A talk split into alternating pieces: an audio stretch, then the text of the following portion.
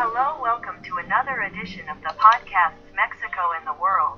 The podcast to talk about events, celebrations, happenings, and more about Mexico and the world. On this occasion, I wanted to return a little to what we saw last week with the commemoration of World Women's Day to stay with this thought about what the fight for women's equality is so that women are not left out and also what is the fight against violence in all senses in all aspects against women so that we remember this reflection not only on the day that Women's Day is commemorated but every day. Very well. Now we are going to take the themes of this week. The 11th is the European Day of the Victims of Terrorism. This reminds us a little at this moment of what is happening in Ukraine, because many have this feeling that what is happening there it is a bit of terrorism. We are going to see what happens historically with this and we hope that this has for the good of Ukraine and also for what is affecting the world in this sense, that this will be solved soon.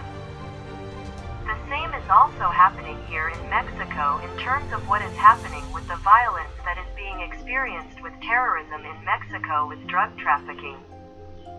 The violence experienced by civilians and journalists, in short, we also hope that things will be resolved soon favorably. Now on the 12th, the day against cyber censorship is commemorated, and this also takes us to what is happening in Ukraine, in terms of social networks, news, etc. And you can also remind us a little about cyber censorship, what is being experienced also in Mexico, whether or not there is censorship and freedom of expression here in Mexico. We must reflect on this.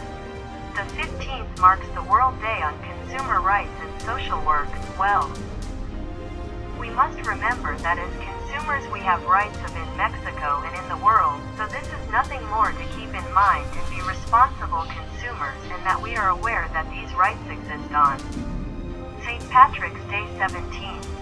How do you know this is an Irish celebration that thanks to that the Irish who are all over the world have been spreading, so to speak, to the whole world and Mexico is no exception. Let us remember that precisely some Irish who were in the U.S. Army believe they went to the American side to fight for the Mexican and precisely its name was the St. Patrick's Battalion. This happened during the American invasion between 1846 and 1848. This is another example in the world about this fusion of cultures or how cultures get involved with others other. This is all for this edition.